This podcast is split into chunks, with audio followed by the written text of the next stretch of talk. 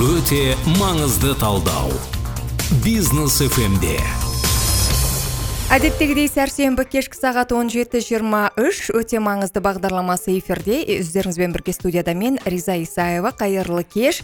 Бағдарламаның бас демеушісі тас групп компаниялар тобы.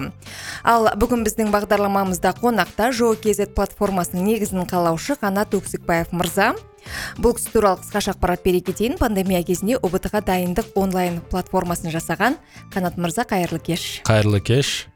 Шақырғандарыңызға рахмет қуаныштымын. Аха сізге де рахмет. Келгеніңізге шақыруымызды қабыл алғаныңызға бүгін 25 мамыр мектептерде соңғы қоңырау өтті өздеріңіз білесіздер. 2022 жылғы түлектер үлкен өмірге жолдама алып жатыр.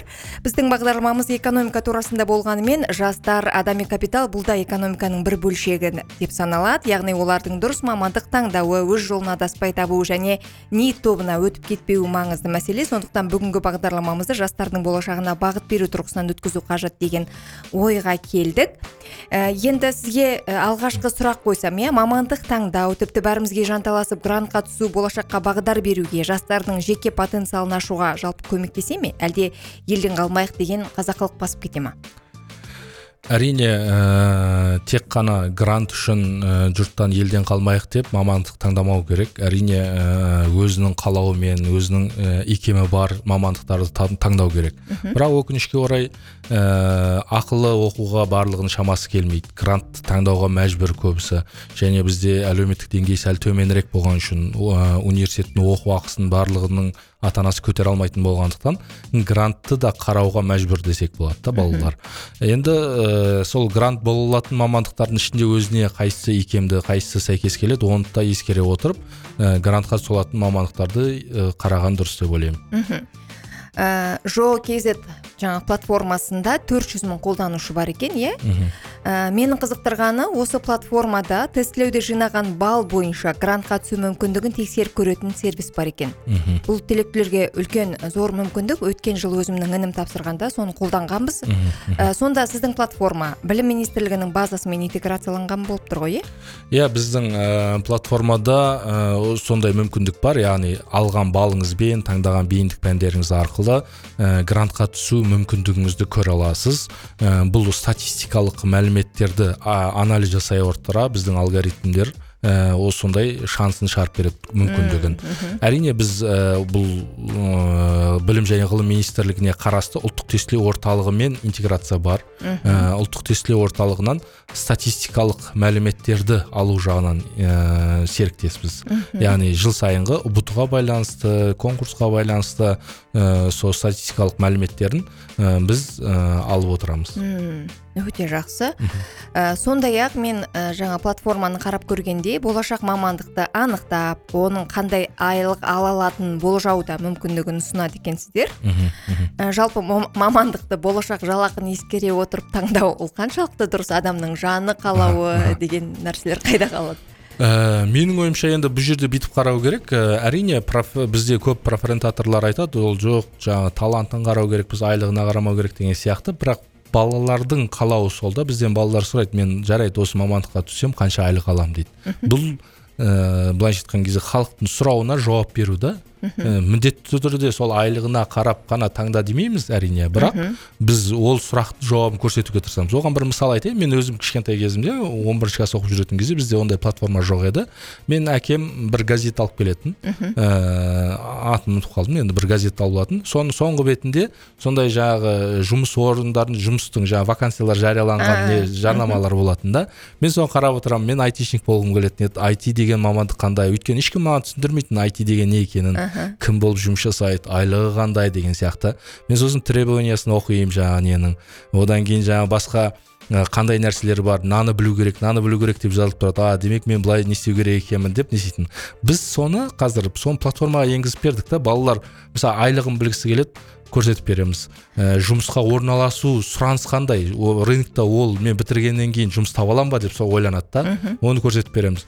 Жарайды айлығы жақсы жұмысқа орналаса болатын болса қай университетте оқытады оған грантқа түсу мүмкіндігі қандай деп қарайтын болса оны да көрсетіп бердік та. Мысалға айтайық ә, бір мамандық бар ақпараттық технологиялар жаңағы айти дейтініміз да. Бірақ нарықта ақпараттық технология маманы деп сұраныс жоқ ондай. Қалай іздейді? Ол веб разработчик дейді бэкенд разработчик фронтенд разработчик UX UI дизайнер деген сияқты басқаша аттары бар. А. То есть мамандықтың атауы мен нарықтағы жұмыстың атауы бірдей емес. А. біз оны да көрсетіп егер сен ақпарат технологияны бітірсең мынандай мындай мамандар бола аласың. Ол бойынша хедхантермен интеграция жасадық. Оны басса хедхантерға өтіп сол жердегі требованиялар айлығы несі бәрі көрініп тұрады.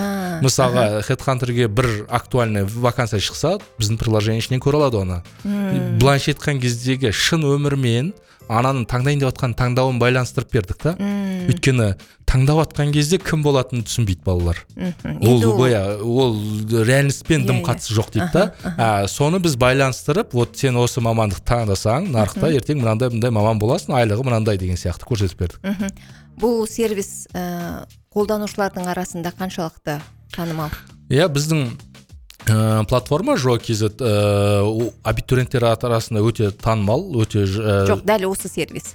А жаңағы жері ма? Ол бір фича деп айтылады. Біздің тілде жалпы программистердің несінде бұл фича ә, қазір мен нақты статистикасын айта алмаймын бірақ үлкен сұранысқа ие нелердің бірі өйткені бірінші кезекте сол айлығына сұранысына қарай не істейді. Тіпті кеше ғана бір отзыв түсті бір оқушыдан. Ол айтады ә, сіздердің көрсеткен мынау жұмыс мамандықтың сұранысы дегенді қалай есептедіңдер? деп бізден сұрап жатыр менің сұрағымды қойып жатыр иә иә. енді айтайын дегенім егер ол ә, сұраныста бар бір ә, функция болмайтын болса ешкім оны сұрамайтын еді жаңағы бұл қаншалықты рас қаншалықты шын қалай есептедің деп сұрамайтын еді. Сөйтіп те сұрайды да оқушылар. Біз оларға с- жауабын береміз. Негізінде ә, біз бірнеше источник бар дейік бұларды алатын біреуі атамекен рейтингс деген бар бұл жерде.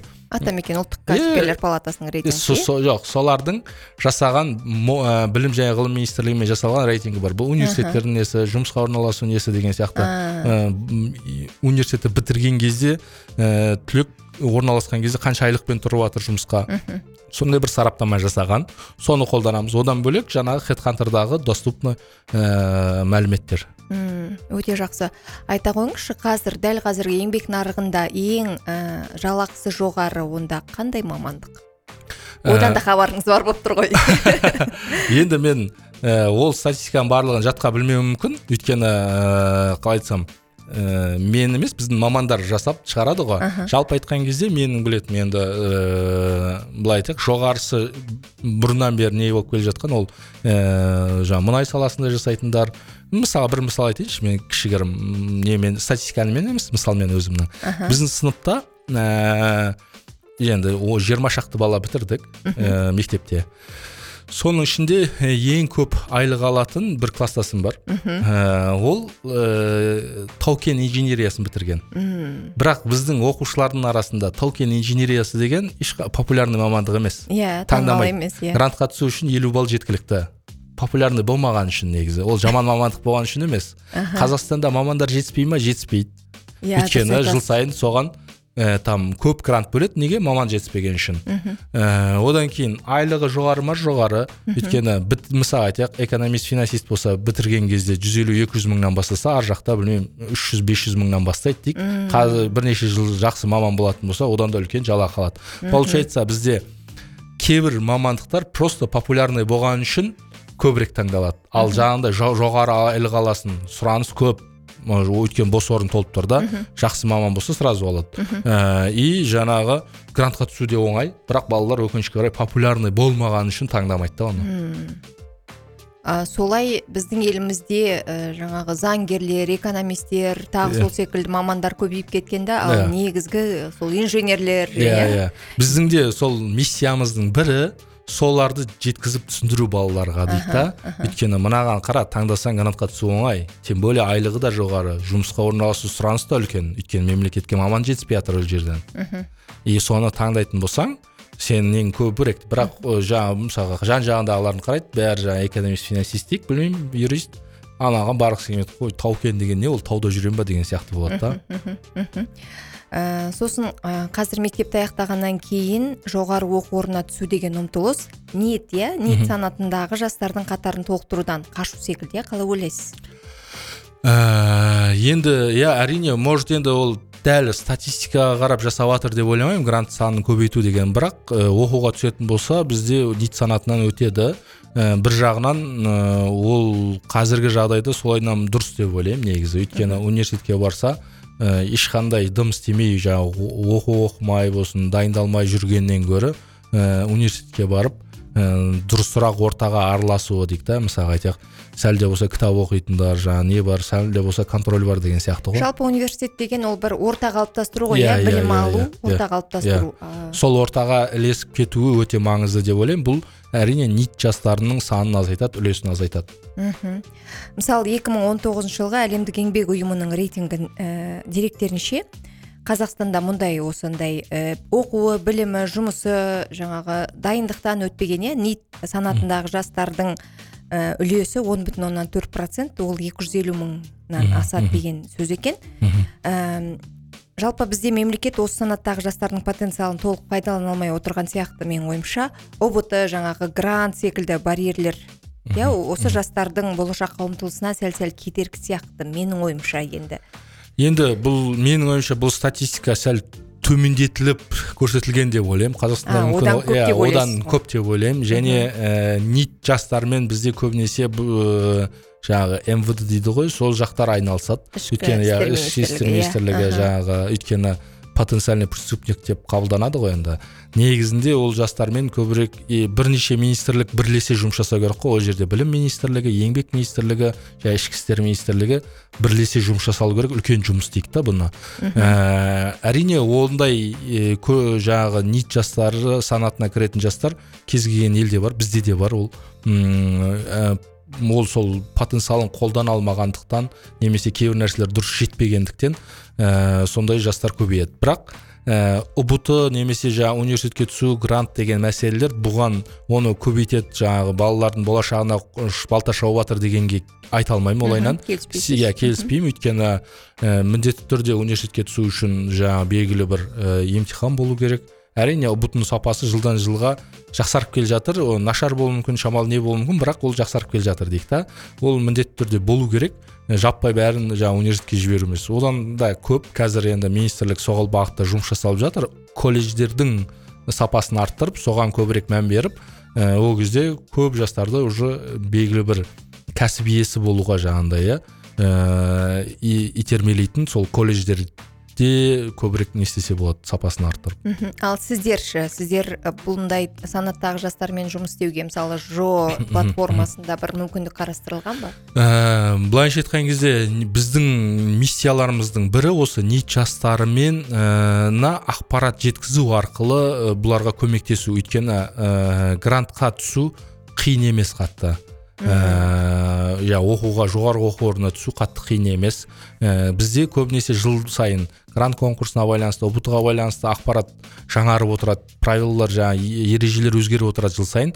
Солар дұрыс жетпей қалады. Ә, былайша айтқан кезде кішкентай болмашы нәрсе үшін грантқа түспей қалып жатады балалар да. Сондай нәрселер болмас үшін біз ақпараттандыруға тырысамыз. Яғни былай қарасақ жыл сайын мыңдаған бала грантқа түспей қалып қойып жатыр нит жастары болып қалып жатыр. Ал екінші жақтан ә, мыңдаған грант бос қалып қойып жатыр. Тіпті? Иә. Үш бес мың грант жыл сайын бос қалады. И біздің мақсатымыз сол грантпен оқушыларды бір біріне жаңағындай матчинг деп айтылады ғой бір біріне Иә, иә, сәйкестендіру. оларға көрсету осындай жолы бар түсе аласың мүмкіндік бар екенін айту. Және ұбт ға дайындыққа байланысты да мысалға ұбт ға дайындық ә, қиын деп ойлайды. ұбт негізі әлемде қарайтын болсақ ең оңай емтихандардың бірі. Ә, бұны да дұрыс ә, тиімді дайындалатын болса м, бір жыл жарты жыл дайындалған бала ә, қатты қиналмай ақ грантқа түсе алады біздің жағдай. Өйткені біздің мемлекетте өте көп грант бөлінеді. Мхм, мхм. сіз қазір ы, жүрегі күпті болып отырған біршама түлектің жүрегін орнына түсірген секілдісіз. Біз хабарымызды жалғастырамыз. Өте маңызды бағдарламасының бас демеушісі тас групп компаниялар тобы.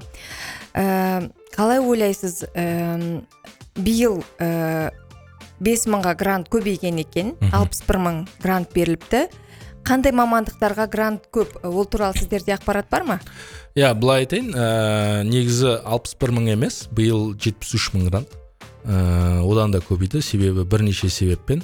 Ә, жаңағы президент жолдауында ма бір несінде айтылды. То есть батыс өңірге де грант бөлінетін болып то есть ә, батыс өңірдің балаларына он мың гранттай бөлінді тағы да. Тағы да. Иә. Ә, былайша айтқан кезде ә, общий барлығы жетпіс үш мыңдай грант бөлінді биыл. Ә, ол бірақ колледждерді қоспағанда ма? Иә, тек қана жоғары оқу орындарына. Бұның ә, ол бұрыннан бері жоспарланып келе жатқан нәрселер себебі ә, бізде жаңағы талапкерлер саны өсіп жатыр.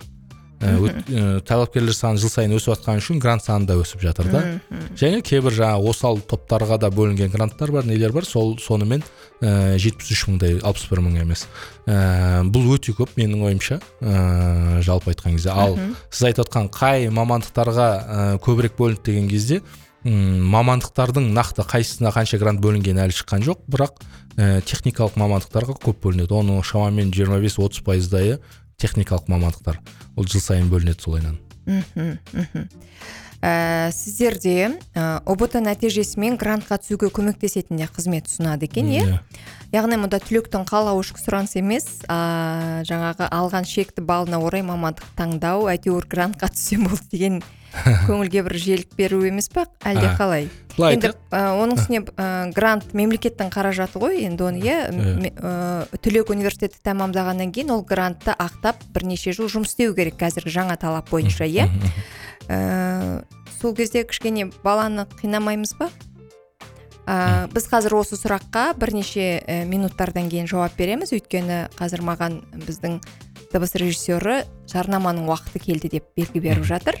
Бізбен бірге болыңыздар. Біз бірер сәттен соң қайта қауышамыз өздеріңізбен. Өте маңызды талдау. Бизнес фмде бизнес фмде өте маңызды талдау. Студияда риза исаева және бүгінгі біздің хабарымыздың қонағы жо kz платформасының негізін қалаушы қанат өксікбаев мырза. Біздің шымкенттегі немесе астанадағы тыңдаушыларымыз жарнама естіген болар. Алматыдағы тыңдаушыларымыз ән тыңдады. Ал біз хабарымызды одан әрі жалғастырамыз бағдарламамыздың бас демеушісі тас групп компаниялар тобы екенін ескертеміз. Осы жо kz платформасында жаңа айтып өткендей ұбт нәтижесіне грантқа түсуге көмектесетін қызмет ұсынады екен. Бұл енді ә, қалай ойлайсыз? Бұл қаншалықты дұрыс жалпы? Негізі жалпы айтқан кезде бала оныншы сыныпта немесе он бірінші сыныптың басында қай мамандыққа түскісі келетінін нақтылап ә, соған қанша балл керек екенін көрсін деп қойғанбыз да оны. Яғни бала ә, просто дайындалдым сосын артынан мынанша балл алып қалдым енді қайда түсемін емес?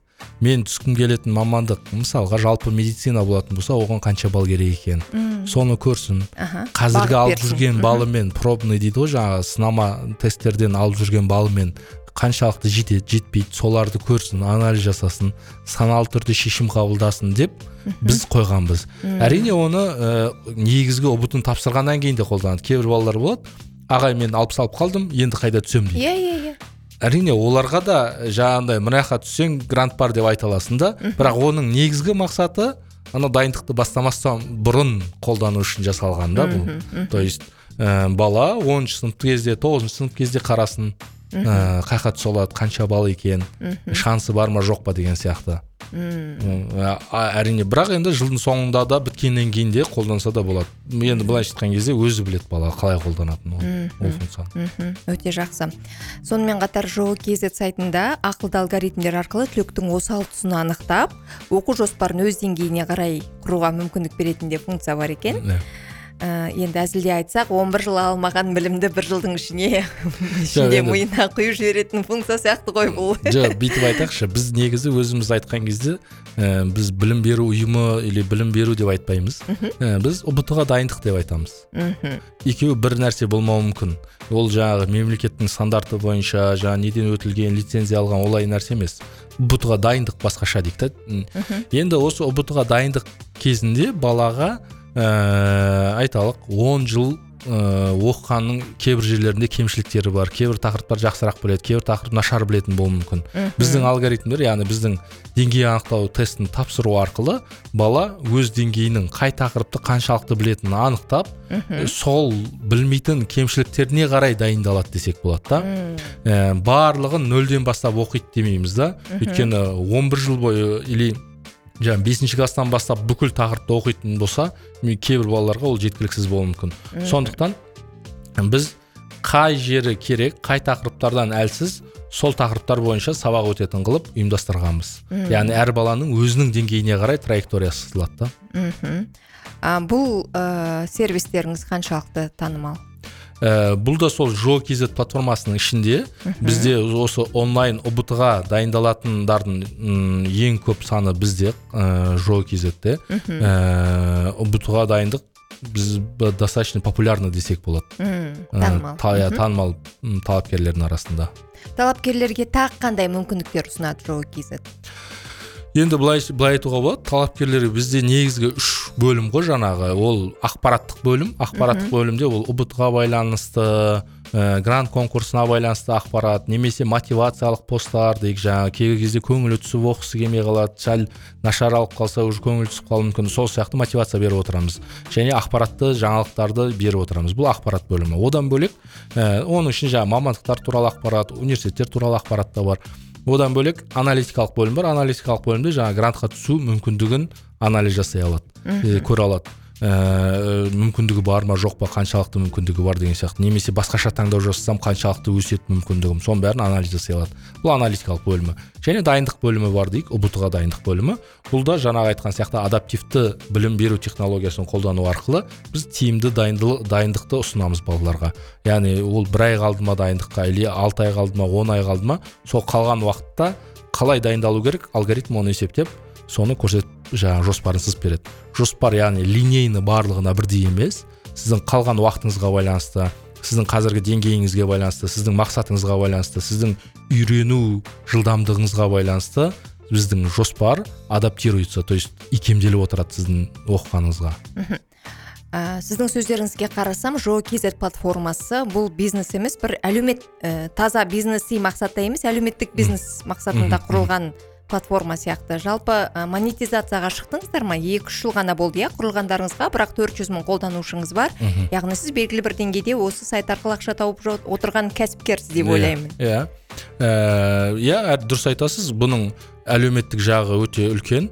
Яғни социальный эм, социальный проект деп айта алмаймыз әрине. Бірақ ә, социальный части бар да бөлігі бар ә, үлкен. ә, қоғамға пайдасы бар. Әрине кез келген менің ойымша кәсіп ол ә, қоғамның белгілі бір проблемасын шешетін болса сол кезде өте жақсы кәсіп болады да. Ә, яғни біз бұл жерде талапкерлерге көмектесу арқылы бір жағынан кәсіпті дөңгелетіп отырық десек болады. Қанша адамға ә, бізде жаңағы м, 400 мың осы уақытқа дейін регистрация дейміз тіркелген адам болатын болса ә, бізде биыл ә, 8 мың оқушы онлайн ұбт ға дайындалып жатыр. Біздегі ұбт ға дайындық бұл ақылы. Мхм. Мхм. 8 мың оқушы. Бұл онлайн ұбт ға дайындалып жатқан осы нарықтағы ең үлкен көрсеткіш деп айта аламын мхм. Ә, жаңағы бизнес жасап жүрген кәсіпкер ретінде иә осы саланың енді былай айтсақ майын ішкен маманы ретінде айтыңызшы. Ә, ұбт ға ә, тапсырауға бара жатқан түлектерге мамандықты қалай таңдаған дұрыс? Енді ә, негізінде мамандықты таңдамастан бұрын ә, бүйтіп айтуға болады. Ә, өзін тану керек алдымен. Менің қандай қабілеттерім бар не нәрсе ұнайды маған.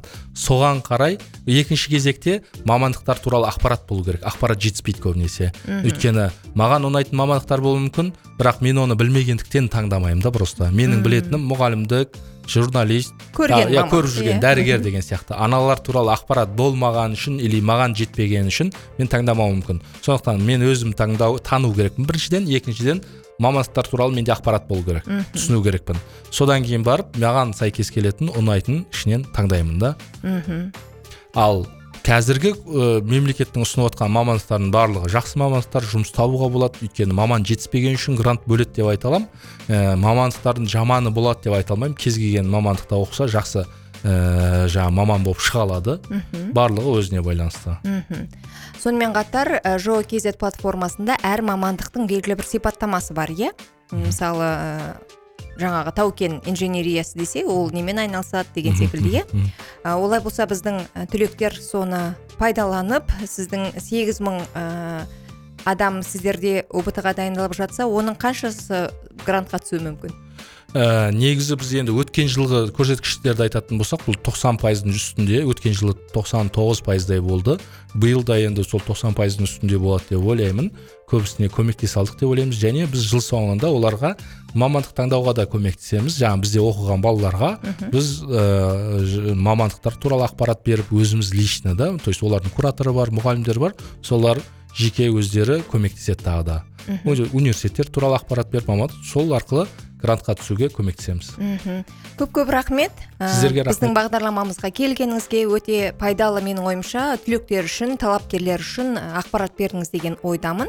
Ә, сіздер секілді сіздің платформаңыз секілді табысты ә, жаңағы бизнес стартаптар көбейе берсін деген ә, тілек айтамын. Әумин рахмет. көп көп рахмет. Қымбатты тыңдаушы қауым әр, сер- әр сәрсенбі сайын өте маңызды бағдарламасын бизнес фм хабарына ә, радиосынан тыңдаңыздар. Жаңыла бердім ғой.